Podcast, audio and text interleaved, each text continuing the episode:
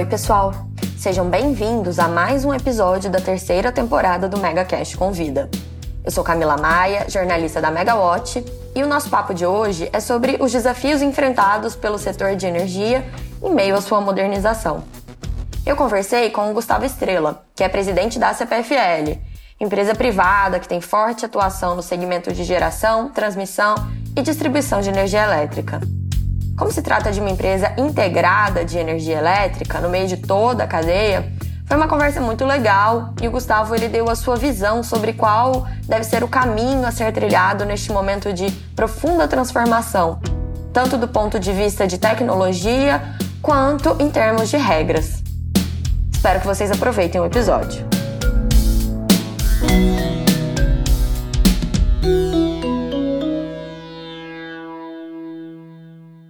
Oi, Gustavo, tudo bem? Tudo bem, Camila. Muito obrigada por participar do nosso MegaCast Convida. Eu queria que você começasse se apresentando aí rapidamente, para quem não te conhece, quem que é o Gustavo Estrela, presidente da CPFL Energia.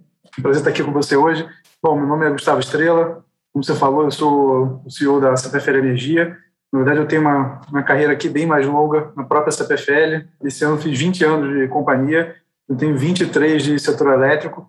Aqui dentro da CPFL, minha carreira foi toda dentro da área financeira. Eu entrei aqui como analista financeiro, fui diretor de RI, fui diretor de controladoria, fui CFO, e desde 2019 eu sou o CEO da companhia. É, Gustavo, é uma história de bastante sucesso aí dentro, né? Fez a escadinha até chegar no posto de CEO. Essa nossa terceira temporada do MegaCast Convida tem um, um tema específico que é qual o caminho da energia. Porque a gente quer falar não só sobre transição energética e o futuro, mas o caminho que tem que ser trilhado e no Brasil, especificamente, a gente está num momento bem importante. A gente está discutindo já faz alguns anos a questão da necessidade de modernização das regras, mas também tem a questão da modernização das próprias tecnologias. E a CPFL tem um papel muito importante nesse sentido, por ser também um dos maiores grupos né, privados do país, que ajuda aí a puxar um pouco nesse sentido. Então, eu queria que você começasse falando sobre qual que é o papel da CPFL nesse aspecto da modernização. Legal. Bom, acho que primeiro, como você comentou, a gente vive eh, um momento assim de profunda transformação. Aqui vai desde a forma como a gente gera e como a gente vai gerar energia no futuro, até da forma como a gente consome. A gente está aqui no meio dessa cadeia, não só de geração, mas muito no, no negócio de linha, né, com transmissão e com distribuição, que também vive um processo de muita transformação. Né, transformação tecnológica, a gente vê cada vez mais o uso de novas tecnologias né, que melhoram a operação da rede, melhora a qualidade do serviço né, na ponta para o nosso cliente. E esse é um processo, enfim, que caminha aqui a passos largos. E por se tratar de um setor regulado, é fundamental que a regulação ela venha junto com essa transformação que a gente está vivendo. Né. E esse é um desafio. Acho que é um desafio no mundo inteiro, um desafio para a gente também. Né. É um momento que a gente vive hoje, quer dizer, essa profunda transformação como é que a gente se adapta e a gente faz a companhia, é, de fato, usar essa tecnologia. Né? A gente prevê cada vez mais um mercado cada vez mais aberto, cada vez mais competitivo, né? onde a gente vai ter um cliente cada vez mais demandante né? de novos produtos, de novos serviços, de cada vez mais qualidade. E como é que a gente posiciona a, a nossa companhia é, nesse novo ambiente? Então, acho que a gente tem aqui, talvez, dois papéis importantes. O primeiro é olhar para dentro, né, como é que a gente incorpora essas tecnologias e moderniza a nossa companhia para entregar o que o nosso cliente espera, e ao mesmo tempo, é, com uma responsabilidade de desenvolver essa regulação. Acho que esse, isso aqui é um, é um papel de todos os agentes, né, não é um papel exclusivo da ANEL, do Ministério, mas de todos os agentes, para que a gente, de fato, a várias mãos, consiga construir uma regulação que seja sustentável no longo prazo. Acho que esse é sempre a nossa grande bandeira, né, quando a gente olha para frente, é um setor onde a gente tem investimentos muito pesados, investimentos com maturação de muito longo prazo, então a sustentabilidade do setor no longo prazo ela é fundamental. Hoje, com um desafio é, talvez muito maior, né, um desafio de transformação muito rápida, nem a gente sabe exatamente o que, que vai ser esse mercado daqui a 5, 10, 15 anos. Então, o desafio é como é que você faz essa construção né, desse novo arcabouço regulatório de forma sustentável, olhando esse longo prazo. Né? Esse é um desafio que a gente tem hoje na mão.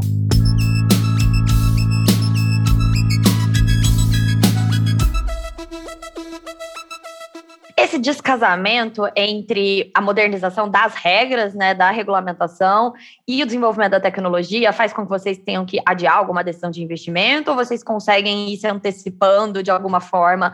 Porque até um posicionamento estratégico, né? Quando tiver regra, todo mundo vai correr atrás. Por exemplo, um projeto híbrido, alguma coisa assim. Como é que vocês veem isso?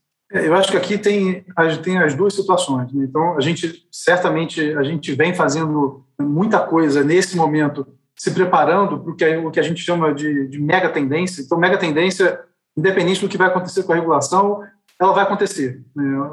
A, a nossa visão é que a abertura de mercado ela é um caminho sem volta, a discussão é só quando ela acontece, não quando. Né? Então, a gente já começa a se preparar para essa grande mudança que a gente vai ter no mercado.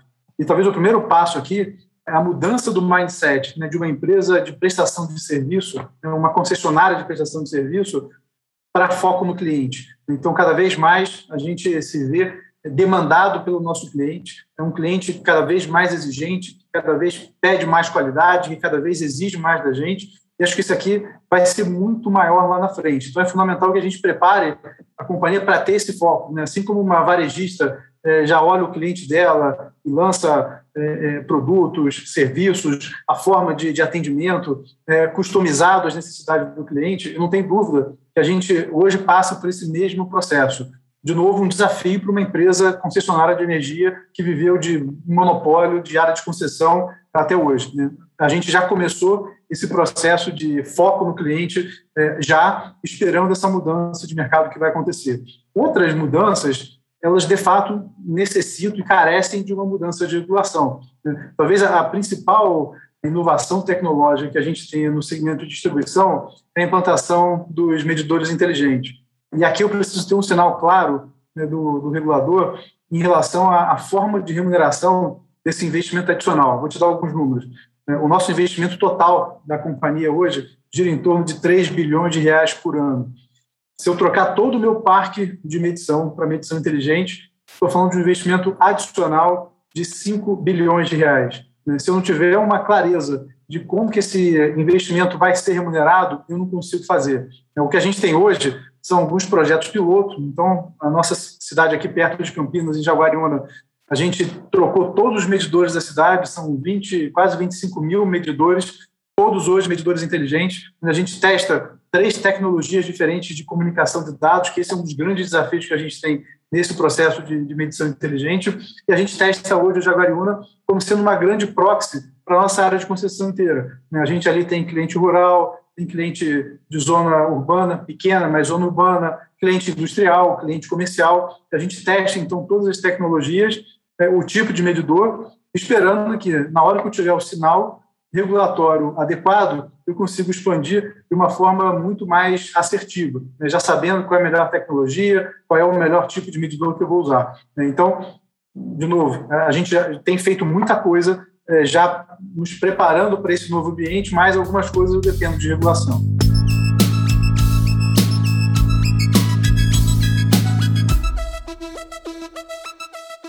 é difícil, né? Porque a distribuidora acaba sendo a porta de entrada dos recursos do setor e tem muita coisa ali dentro que não fica com a distribuidora. A tarifa já está muito cara. Então, como que você vai remunerar esses investimentos que a distribuidora ainda tem que fazer por meio da tarifa, que já está ali cheia dos. Não vamos falar penduricalhos, mas mais ou menos é isso, né? Essa gestão é complicada, né? Essa gestão é complicada. A gente, obviamente, é, sofre também. Quer dizer, esse aumento de tarifa, como você falou, Hoje, pouco mais de 80% da tarifa arrecadada numa distribuidora ela é simplesmente um repasse, né? seja de encargo, seja de transmissão, seja de geração. Tem 20% para gerenciar. Então, a gente tem um cenário como hoje, né? um cenário de hidrologia é, fraca, hidrologia ruim, muito despacho térmico, de fato, isso encarece, encarece muito a tarifa. Qualquer discussão paralela, um cenário de tarifa alta como a gente vive hoje, de fato é um ambiente muito difícil de avançar. Mas, de novo, a gente não pode olhar aqui a conjuntura, o momento, quando a gente vai pensar numa política de longo prazo. Aqui, claramente, né, tudo que a gente fala né, de, do próximo degrau de avanço tecnológico, de melhoria de qualidade, de produtividade, não tem dúvida que ele passa por tecnologia. Mas aqui eu estou falando dos reflexos, dos impactos que a gente vai ter na qualidade do serviço né, e também em tarifa, olhando os próximos 10 ou 20 anos. Então, é, o cenário de hoje, de curto prazo, não deveria guiar uma decisão que olha para frente. Quando a gente fala da remuneração desses 5 bilhões de reais de investimentos tradicionais, é, o sinal, como você falou, inicial, ele é de aumento de tarifa. Mas o primeiro ponto, ele é muito diluído, eu não consigo trocar 100% dos medidores de uma vez só, isso aqui é um, é um projeto de 5 a 10 anos, dizer, isso aqui dilui ao longo do tempo.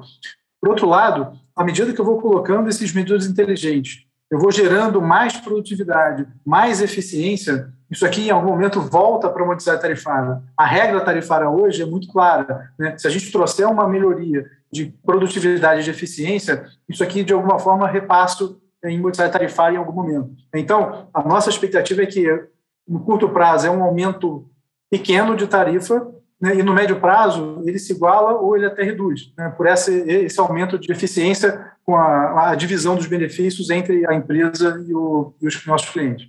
A impressão que a gente tem é que a gente fica muito vivendo no presente, em resolver os problemas urgentes e o planejamento de longo prazo mesmo, que é o que importa, que vai ajudar nessa questão aí, né? Reduzir custos, melhorar a qualidade do serviço, acaba ficando um pouco de lado, que a gente não tem tempo para cuidar disso, né? Pois é, esse tem sido realmente um problema. Né? Como você falou, né, o grande caixa do setor é a distribuição. De fato, se a gente não tiver uma clareza de racionalidade de investimento na, na distribuição, de alguma forma se destabiliza o setor de forma geral. Né? Então, o desafio aqui é olhar para o longo prazo. Né? Os projetos de lei que estão em discussão hoje, né, tanto o 1917 quanto o 414, eles de alguma forma tentam endereçar né, os principais temas do setor hoje com essa perspectiva de mais longo prazo, né, tentando esquecer um pouco o que a gente está vivendo hoje, que ele é conjuntural, né, sem dúvida nenhuma, e olhando um pouco para frente para ver como é que a gente de fato desenvolve o setor.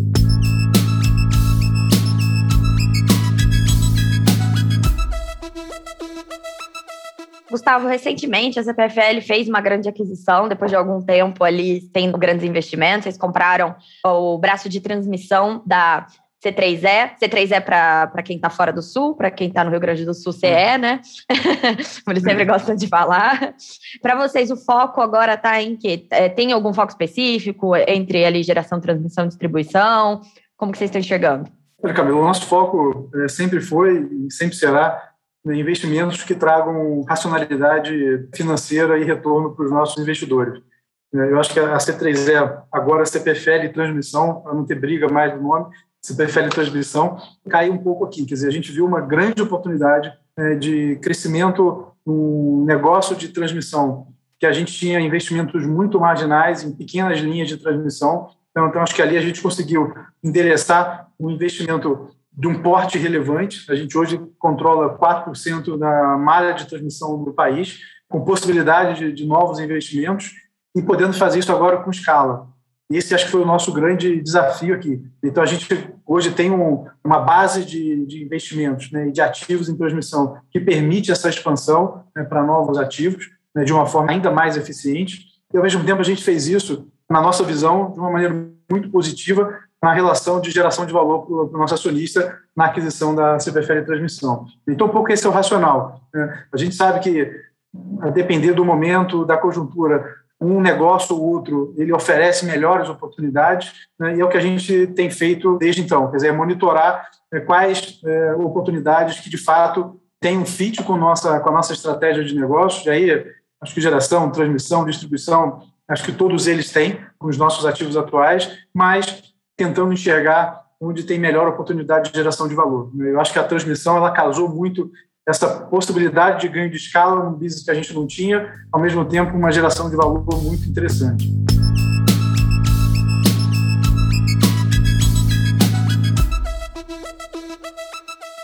Falando aí de problemas conjunturais, né? Eu confesso que eu não sei especificamente o caso dos ativos da CE Transmissão, mas o Rio Grande do Sul é conhecido pelos seus ventos muito fortes.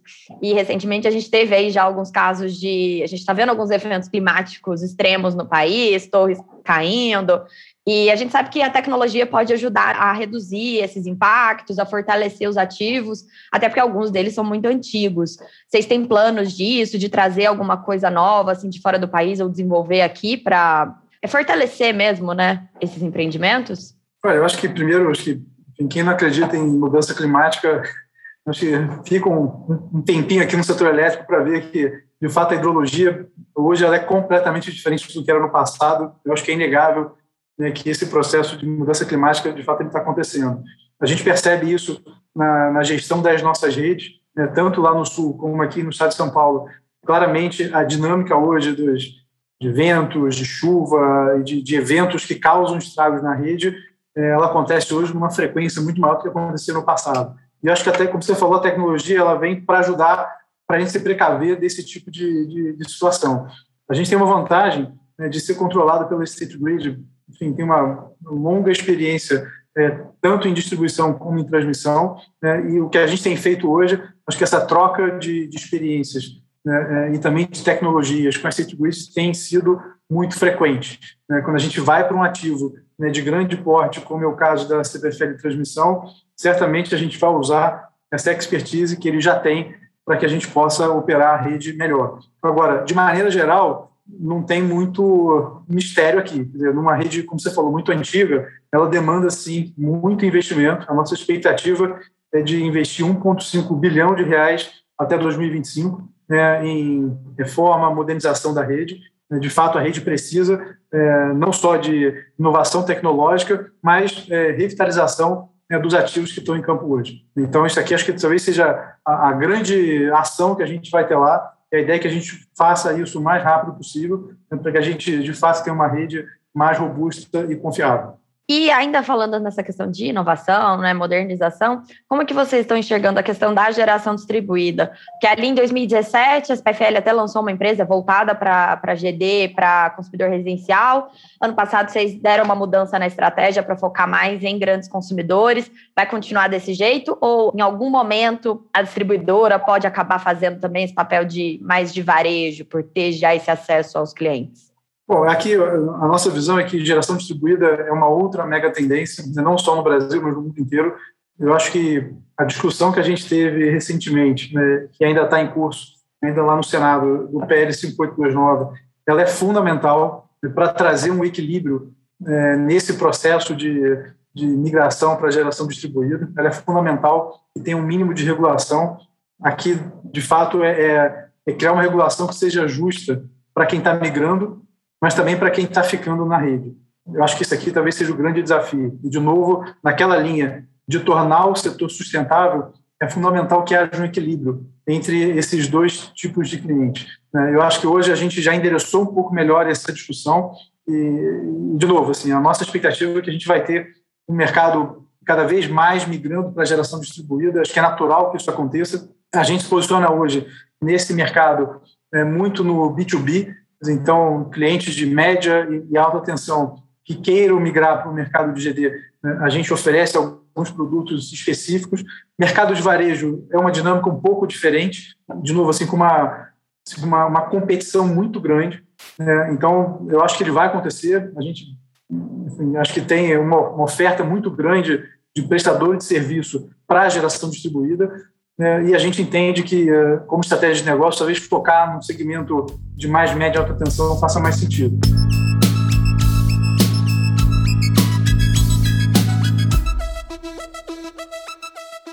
Gustavo, o papo de modernização, transmissão está muito bom. Se deixar, a gente fica até amanhã falando disso, né? Mas falar um pouquinho sobre a questão de financiamento também. Você aí com a sua carreira na parte financeira da CPFL sempre olhou muito para essa questão e recentemente a gente tem discutido novos instrumentos, né? O mercado estava melhor, agora com a taxa de juros mais alta, a dinâmica está um pouco diferente.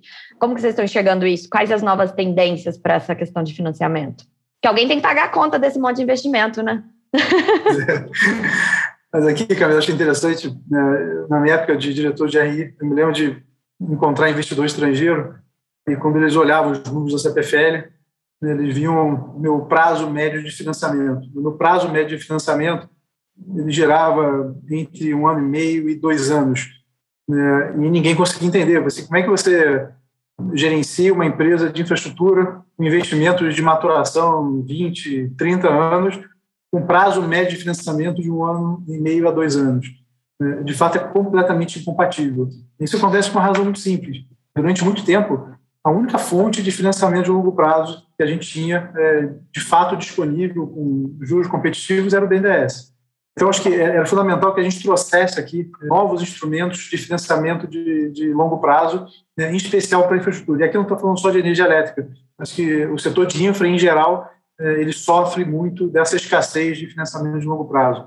Acho que a primeira é, boa notícia veio a debênture de infraestrutura, que acho que ajudou bastante, mas ela não é suficiente. Né. Quando a gente olha os volumes que a gente tem e a expectativa de investimento em infraestrutura, né, a gente vê que elas são completamente incompatíveis. O BNDES, por exemplo, ele financiava lá em 2014, 2015, em torno de 60, 70 bilhões de reais. Hoje ele financia algo em torno de 25. Se a gente pegar debêntures de infraestrutura, a gente está falando aqui de um financiamento aí, mais ou menos um volume na faixa dos 30 bilhões de reais. O investimento total de infraestrutura no Brasil hoje ele é de alguma coisa em torno de 130 bilhões de reais o número ótimo, né, eu sou conselheiro da Abdib, né, e a discussão sempre é que a gente precisa chegar num investimento em torno de 4, 4,5% do PIB. Hoje ele é em torno de 2%. Né. Então, gente está falando aqui de um acréscimo de novos investimentos na faixa de 150 bilhões de reais. Eu preciso financiar isso de alguma forma. Então, é fundamental que a gente crie realmente esses instrumentos de financiamento de longo prazo. A discussão hoje do, do PL 2046, acho que ela é fundamental, é, e fundamental porque ela traz um tipo de investidor que hoje não se beneficia da 12431, que é basicamente fundo de pensão, fundo soberano e especialmente investidor estrangeiro. Se a gente trouxer para cá dinheiro desses três agentes, a gente de fato começa a criar uma estrutura de financiamento de longo prazo para a infraestrutura muito parruda. Né? E eu acho que esse é o grande objetivo da, da 2646. Eu diria que ela é fundamental, ela é fundamental. A gente precisa, de fato, desse recurso. A gente vê aqui, saindo um pouquinho do, do setor elétrico, né? setor de saneamento, setor de gás, com expectativas bilionárias de investimento, a gente pode chegar em algum momento que a, a barreira para esse investimento se dá pelo financiamento. Assim, quando a gente fala de uma empresa como a CPFL, eu sou AAA, uma empresa com no mercado brasileiro com menor nível de risco. Para mim é relativamente fácil ir para o mercado, trabalhar com essa estrutura desbalanceada de prazo médio de um ano e meio a dois anos por um, por um investimento de longo prazo. Quando você vai para uma empresa com rate um pouco mais baixo, né, e eu sei que eu sou exceção, não é a regra, quer dizer, a grande maioria tem rates menores do que os meus, é, em alguns momentos eles vão, ou eles vão pagar muito caro por esse financiamento, ou eles não vão ter o financiamento que é muito pior. Né? Então, a gente não pode ter o financiamento como sendo o gargalo para investimento em infraestrutura no Brasil. Acho que esse é o desafio. A 2646, acho que ela de fato endereça esse tema. Né? Eu acho que tem vários investidores ávidos a, investir dinheiro aqui no Brasil. Em é, CPFL, não tem dúvida é, do apetite que o investidor estrangeiro tem né, para um, bond é, que eu eventualmente poderia emitir de infraestrutura. Acho que eu não consigo fazer hoje em função de custo. Então, acho que esse é o nosso grande desafio. Né? A discussão acho que está caminhando bem, acho que o, o projeto ele é ele está bem estruturado. Talvez o nosso desafio hoje seja a própria reforma fiscal, né? a depender da mudança da reforma fiscal. Se ela seguir na linha de como está sendo discutida hoje, a gente acaba criando um desincentivo com a 2646, então a gente precisa de uma, um certo ajuste, uma adaptação na 2646 para que, de fato, a gente consiga atingir o objetivo. Acho que esse aqui deveria ser um tema prioritário. Ainda mais nesse momento né, de discussão sobre desaceleração nova da economia a partir do ano que vem, recuperação, como é que fica, infraestrutura fundamental para puxar isso. Sem dúvida.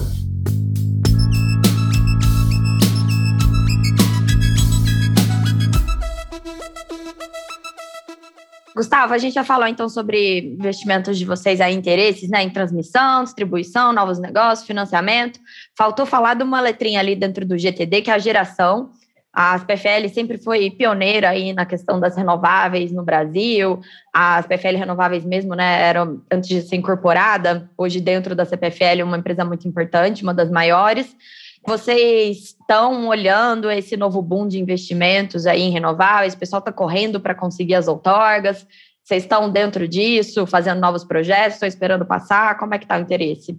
Bom, Camilo, acho que tem mais coisa além da geração que eu já vou te contar aqui, mas acho que quando a gente olha para a geração, ela, ela, segue aqui no mesmo racional é, é, do que, de fato, é, tem um potencial de geração de valor para o nosso acionista. Quando a gente olha para a geração, talvez uma, uma grande mudança que a gente tem no negócio de geração, especialmente a geração renovável, que é o nosso foco, a estratégia de negociação dessa energia. Né? Se a gente voltar aqui alguns anos atrás, é, um novo projeto de geração, ele se viabilizava através de um leilão regulado, né, porque a gente recebia um PPA de 20 anos indexado por inflação. Hoje, esse modelo é diferente. Esse modelo hoje, se constrói uma, uma planta solar, eólica, uma planta renovável qualquer, você vai vender essa energia em contratos de curto prazo. Né? Em grande medida, você sai com o seu projeto, em geral, contratado talvez três, quatro, cinco anos. Qual é o grande desafio que você tem aqui? Como é que você define o que vai ser preço no longo prazo? Né? E esse preço é fundamental para pagar e remunerar o investimento que você está fazendo agora. Né? A geração você faz o investimento é, one time e depois você tem basicamente uma, uma, uma energia para remunerar o investimento que você já fez. Quer dizer, se você não tiver um sinal de preço correto que remunere aquele investimento inicial, você não consegue recuperar ele mais. É um pouco a característica né, do investimento de, de, geração. Quando a gente olha para frente, e de novo tentando sair um pouco desse curtíssimo prazo que a gente está vivendo hoje, né, escassez hídrica, eh, se fala de falta de energia e tudo mais. Quando a gente olha para frente, né, o cenário é bem diferente. Vamos pegar aqui só o ano que vem. Em 2022, a expectativa é de entrada de 10 gigawatts de capacidade nova de geração do país. Certamente a demanda não vai crescer para 10 gigawatts de capacidade. Quando a gente olha na perspectiva, aqui não é só para 2022. Quando você olha para os danos à frente, o cenário é mais ou menos parecido. Como você tem essa é, eliminação do desconto de TUS, né, do benefício para energia renovável, de fato tem essa corrida que você comentou né, para liberação de outorga né, de projetos que precisam ser construídos nos próximos cinco anos. No caso de solar, enfim, você tem o direito de construir ou não construir. No caso da eólica, né, pelo aporte de garantias, são projetos que você, em conseguindo outorga, você possivelmente vai ter que executar até 2025. Quer dizer, a nossa expectativa é que a gente vai ter um crescimento da geração maior do que o crescimento da demanda. Regra de mercado, quando você tem é, mais oferta do que demanda, o preço tende a cair. Né? Então, um pouco esse é, é, é o, o desafio que a gente enxerga hoje em geração. A precificação dessa energia no longo prazo, ela hoje é, a nossa visão é que ela tem uma perspectiva de preços menores, portanto, com menor remuneração para o investimento. Por isso que a gente tem hoje dado preferência a outros investimentos, né, como se citou aqui no caso da em transmissão, né, em detrimento da geração. A gente continua no radar, nós somos um dos maiores geradores renováveis, temos um pipeline grande, mas a gente precisa ter uma segurança de conseguir fazer esse investimento com uma remuneração adequada. Esse é o nosso desafio. Então, vocês estão esperando porque é, é Mercado Livre agora também, né? A carteira de projetos de vocês de renovável é basicamente cativo. Então, hoje, basicamente, eu tenho uma carteira de, de renovável. Hoje, dos, dos, ativos que eu tenho hoje, em grande medida, eles são para mercado cativo. No pipeline, se eu desenvolver um novo projeto, ele vai ser para mercado livre, né, como tem sido de todos os outros é, players. Né, e aqui que está o desafio. Agora, para além disso, né, assim como eu falei, acho que a gente tem aqui outras iniciativas. Aí, olhando para o mercado né, não regulado, a gente lançou recentemente a nossa fintech, a Alesta, então, a Lesta hoje ainda tem um escopo ainda limitado né, de atuação. A gente basicamente oferece é, serviços financeiros, né, serviços em conta e parcelamento de contas de energia em atraso. Mas aqui a gente vê assim a, construção de uma plataforma e aqui de novo é muito ligado a essa expectativa de abertura de mercado, né, que no futuro a gente pode ter realmente uma fintech com um escopo mais amplo de, de produtos e serviços. Né? A gente tem acesso a 10 milhões de clientes né, clientes que conhecem a CPFL, sabem da, da, nossa credibilidade. Quer dizer, num ambiente como esse, a gente poderia sim ter uma fintech é, mais atuante no futuro. Essa é a nossa expectativa. Aqui é só um exemplo de onde a gente enxerga né, que esse mercado livre ele pode sim trazer novos negócios né, para as empresas não reguladas. Né? Então, a, Leste acho que é um bom exemplo de um tipo de serviço que a gente pretende oferecer no futuro.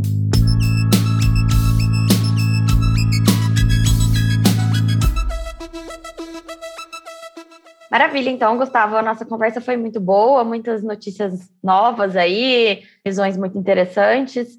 E eu espero, então, que na próxima vez que a gente converse, a gente se veja pessoalmente, já que está todo mundo já vacinado, né? Em breve a gente possa voltar aí os encontros. Falta pouco, Camila. Foi um prazer falar com você. Igualmente, obrigada. Obrigada, tchau, tchau.